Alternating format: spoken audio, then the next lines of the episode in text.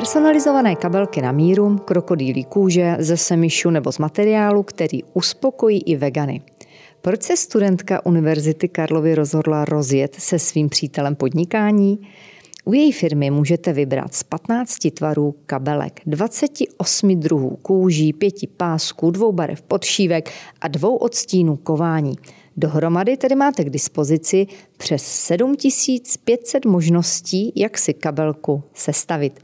Dnes jsem si pozvala Agnieszku Farnou, spoluzakladatelku značky Mybelka. Agnieszko, krásný den a moc krát děkuji, že jste přijala pozvání do podcastu Podnikatelka. Děkuji za pozvání a zdravím. Krásný den, od mikrofonu všem přeje Kateřina Haring. Agnieszko, vy jste mě hned na začátku opravila, že je to Mybelka, přestože se to píše anglicky a já bych to přečetla Mybelka. Takže proč jste se rozhodli vůbec to takhle pojmenovat? Mm-hmm. Jako eh, ono vás to svádí správně, je to kabelka, Mybelka a jakoby moje kabelka, takže Mybelka. Ale rozhodli jsme se, že to počešíme a budeme to číst Mybelka, ale zákazníci nám to pěkně vrací a stejně to čtou Mybelka, takže... Je to asi na každém, jak se rozhodne si to přečíst a nám nevadí ani jedno, ale pokud my se máme rozhodnout, tak čteme Mybelka. Moc krát děkuju. Co vlastně bylo na začátku vašeho podnikání? Co studentku Univerzity Karlovy přiměje k rozjezdu vlastního podnikání? Hmm, asi chuť něco dělat. Úplně na začátku eh, Mybelka je vlastně projekt eh, můj a mého teď už manžela. A už od začátku, co spolu jsme, tak e, posloucháme nějaké podcasty právě s lidma, co něco zajímavého dělají, e, koukáme na firmy, co něco dělají, e, zajímá nás to a vlastně jsme oba pracovali v nějakém zaměstnání, kde jsme dělali e, něco pro druhé, to znamená, že jsme e, ten svůj čas směňovali za peníze a vlastně e, vyvíjeli to úsilí, abychom e, budovali nějaké jiné značky, jiné firmy. Já jsem právě pracovala i v e-shopu a A řekli jsme si, že to teda budeme dělat, že to teda budeme dělat jinak a že se posnažíme si postavit, vybudovat nějakou svou značku úplně od základu a tak, jak si to představujeme my a tak, jak to chceme dělat my. A takže na začátku byla chuť něco dělat a to, že to byly kabelky, tak tam jsem zalobovala já tím, že módu nějak sleduju. Dřív jsem psala i právě blog a je mi to nějak blízké a proto jsme se rozhodli pro, právě pro kabelky. U vás je v podstatě každá vaše zákaznice i návrhářkou. Je to Byl tak? to od samého počátku záměr? Byl to od samého počátku záměr. Vlastně celý ten produkt i ta značka je postavený tak, aby, aby právě tohle to mohlo fungovat. To znamená, ta kabelka musí být dostatečně jednoduchá, aby mm, šla ušít v té personalizované verzi. To znamená, aby to šlo rychle, aby ten střih byl poměrně jednoduchý, aby... Eh, To zkrátka technicky bylo proveditelné a zároveň ta značka kolem toho je taky budovaná jakoby mm, kolem toho, že ten produkt je personalizovaný. To znamená, web vypadá tak, jak vypadá, nejsou tam tisíce produktů a nejsou tam vlastně jen ty skladové produkty, které rovnou odesíláme, ale je to právě takový, řekněme, konfigurátor, místo, kde si ta žena přijde a navrhne si tu kabelku sama, tak, jak si ji představuje. Takže celá ta značka vlastně stojí na tom, že na začátku byla ta myšlenka toho, že, že chceme dělat personalizované kabelky a šít je nějakým způsobem na míru. Ono to nejsou úplně kabelky na míru, že přijdete a řeknete nám, chci černou velkou dvacet dva centimetrů na dvacet pět. Ono to takhle nejde, jakoby ve větším množství to tak nejde dělat, takovou zakázkovou výrobu, ale snažili jsme se, aby vlastně co nejvíce prvků na té kabelce šlo personalizovat. Skvělá myšlenka, obdivuji. Vám se za poměrně krátkou dobu existence vaší značky, kdy jste ušli už tisíce kabelek a těžkám jste se doslova dostali pod kůži, tak by mě zajímalo, jaké jsou preference českých klientek. Já to asi nechci generalizovat, protože ono vždycky je nějaká ta výjimka, ale kdybych to měla generalizovat, tak to jsou určitě středně velké kabelky, ne úplně maličké, to znamená z našich tvarů to jsou ty trochu větší a zároveň pokud jde o nějaký výběr eh, odstínů barev, tak jsou to určitě neutrální barvy, takže nějaká krémová, béžová, černá, hnědá. Eh, samozřejmě my máme mm, máme ty kůže jakoby barevné, i máme oranžovou, modrou, limetkou, opravdu jako mm, hodně výrazné barvy a ty kabelky se z nich šijou. Snažíme se eh, těm zákaznicím ukazovat, že, že i ty barvy jsou fajn, nejenom eh, prostě ty krémové kabelky, kterých šijeme opravdu, opravdu hodně, ale myslím si, že pokud žena právě nebo česká zákaznice, pokud už investuje trochu víc než pár stovek a kupuje si koženou kabelku, tak si říká, že si koupí aspoň na začátek třeba nějakou tu klasiku, takže nějakou právě, kterou bude moct nosit na každý den a bude ji prostě vyhovovat k více outfitům a vynosí ji tak na, na víc možností. No. Vzpomenete si, co na začátku toho podnikání pro vás bylo nejtěžší? Co na začátku bylo nejtěžší? Víte co, my jsme do toho šli s tím, že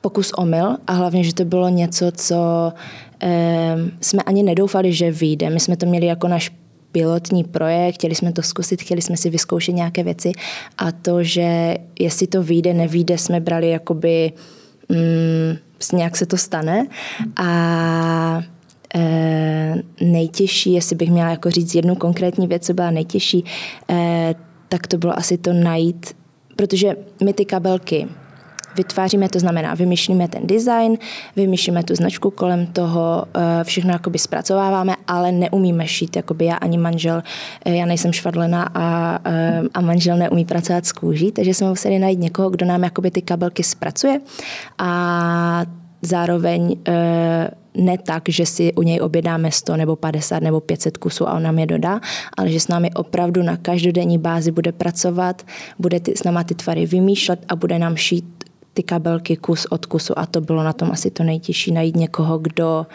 eh, kdo by nám jako dvou mladým lidem, kteří vlastně za sebou neměli žádný projekt předtím a, a ani ta značka vlastně neexistovala, tak bude věřit natolik, že si řekne, jo, tak s nima to vlastně budu dělat. Tak to bylo nejtěžší. Najít hmm. nějakého toho dodavatele, ta, nějakou tu dílnu, která to bude šít. Kdy nastal moment, kdy jste si řekli, jo, povedlo se to? To vím, nebo ono to nikdy vlastně, ani teď, jako když ta, když ta značka je dostatečně už, řekněme, velká, nebo i třeba známa mezi lidma, tak to není jo, povedlo se to, protože pořád vlastně jsme tlačení do toho růstu a jakoby, eh, vlastně čím ta, čím ta značka je větší, tak tím těch kabelek musí prodávat víc a vlastně tím více to nafukuje ta bublina.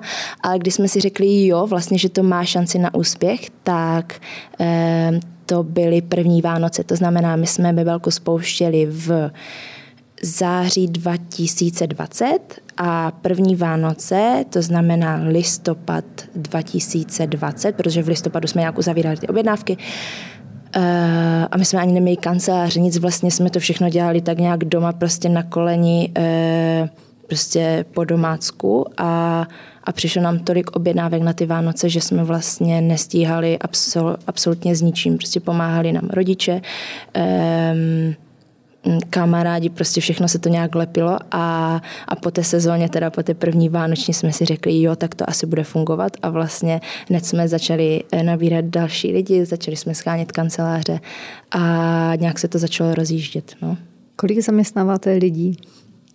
Těž, těžko říct, jako dělí se to na tu dílnu, to znamená, kterou, ale to nejsou naši zaměstnanci, je to vlastně, mm, to vlastně dílna, která pro nás šije, tam šije třeba třicet lidí, ale samozřejmě oni šijou i pro jiné, pro jiné firmy a u nás eh, pracujeme eh, hodně s lidmi, kteří jsou, kteří jsou vlastně freelance, to znamená eh, máme zaměstnanců opravdu takových interních pár, ale na Mybelce pracuje třeba patnáct lidí momentálně. Jakoby eh, na marketingu hlavně, to je ta největší, ta největší část na zákaznické podpoře, na nějakých vývojích webu a takových věcech.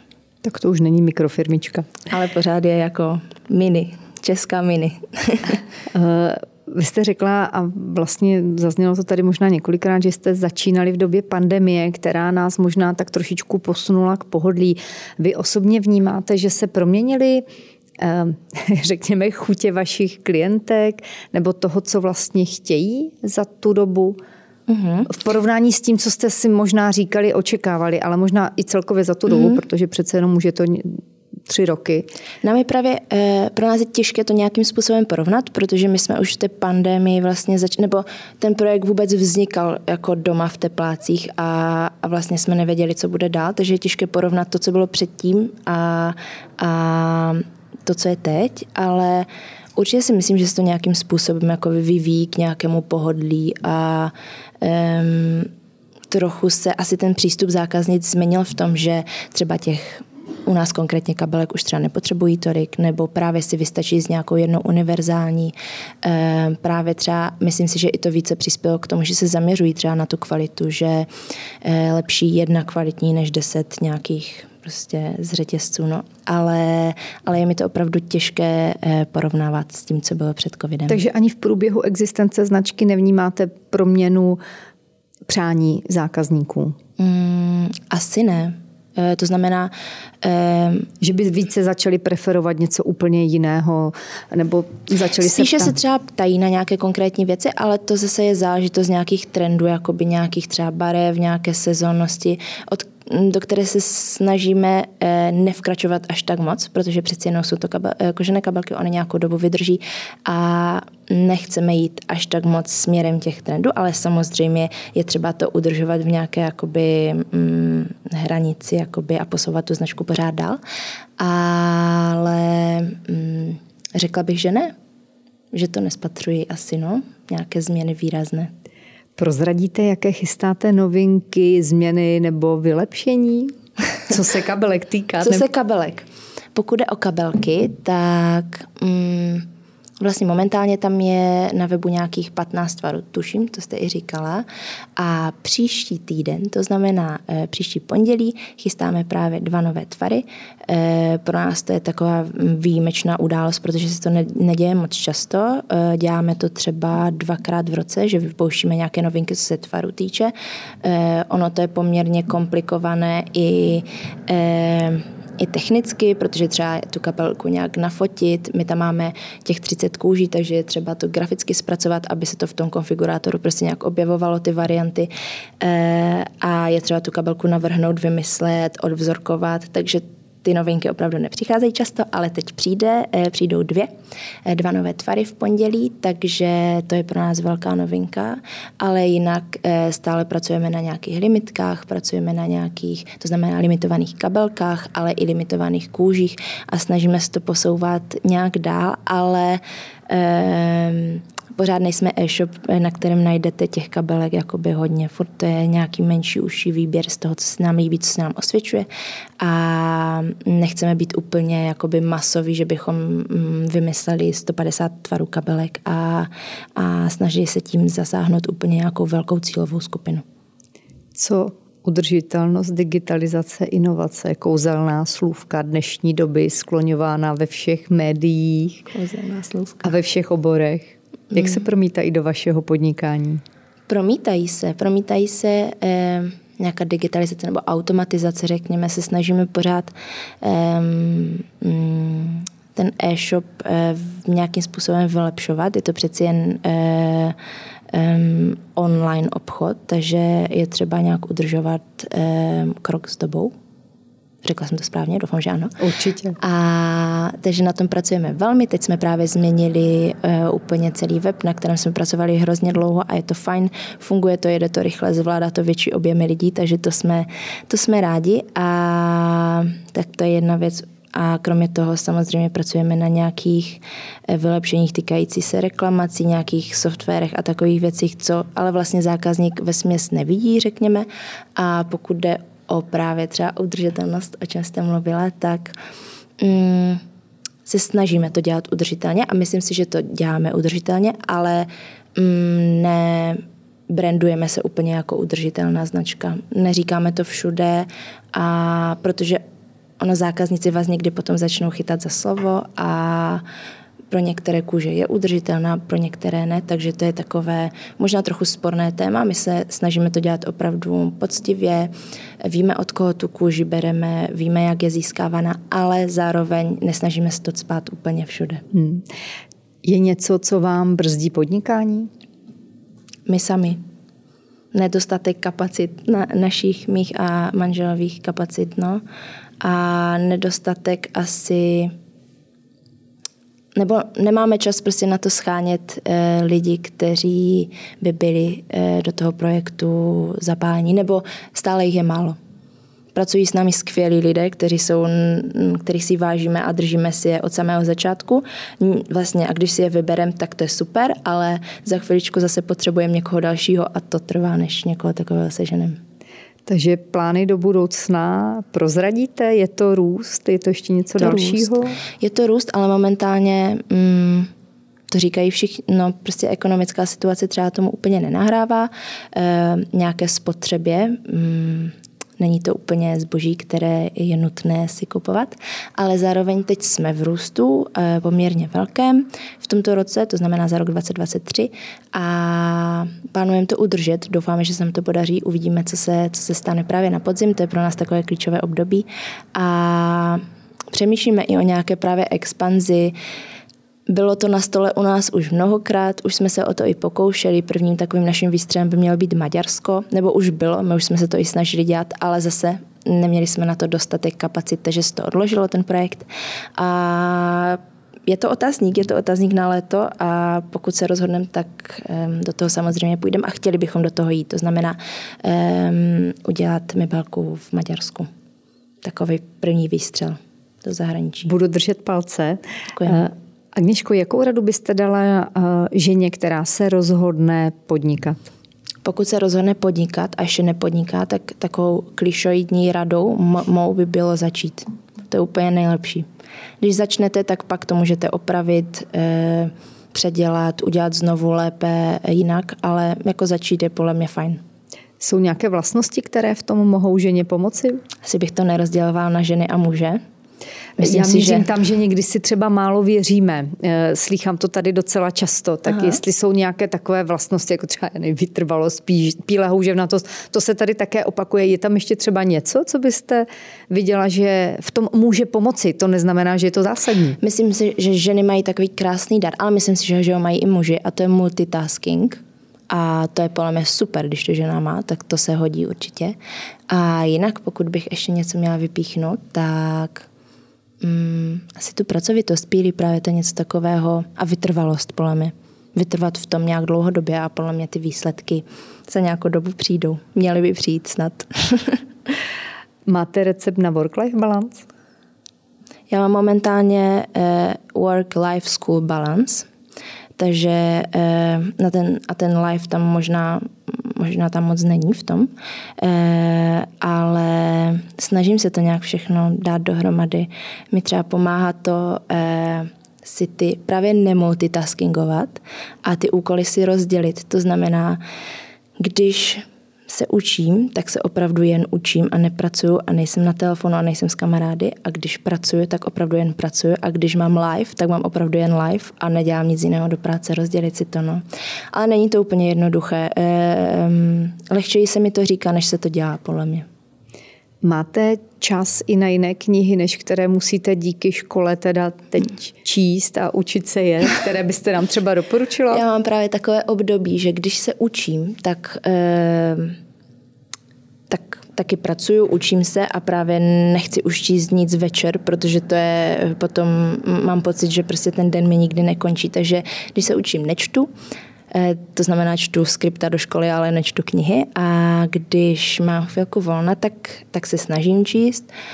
Takové ty motivační klasiky mám, myslím, načtené, ale kdybych měla vypíchnout něco, co jsem četla posledně, tak to byla, vrátila jsem se vlastně ke knize, kterou jsem nedočetla, a byla to Nina Špitálníková a ona jmenuje se to něco o životě v K L D R a jsou to vlastně příběhy e, lidí, e, kteří utekli vlastně ze Severní Koreji.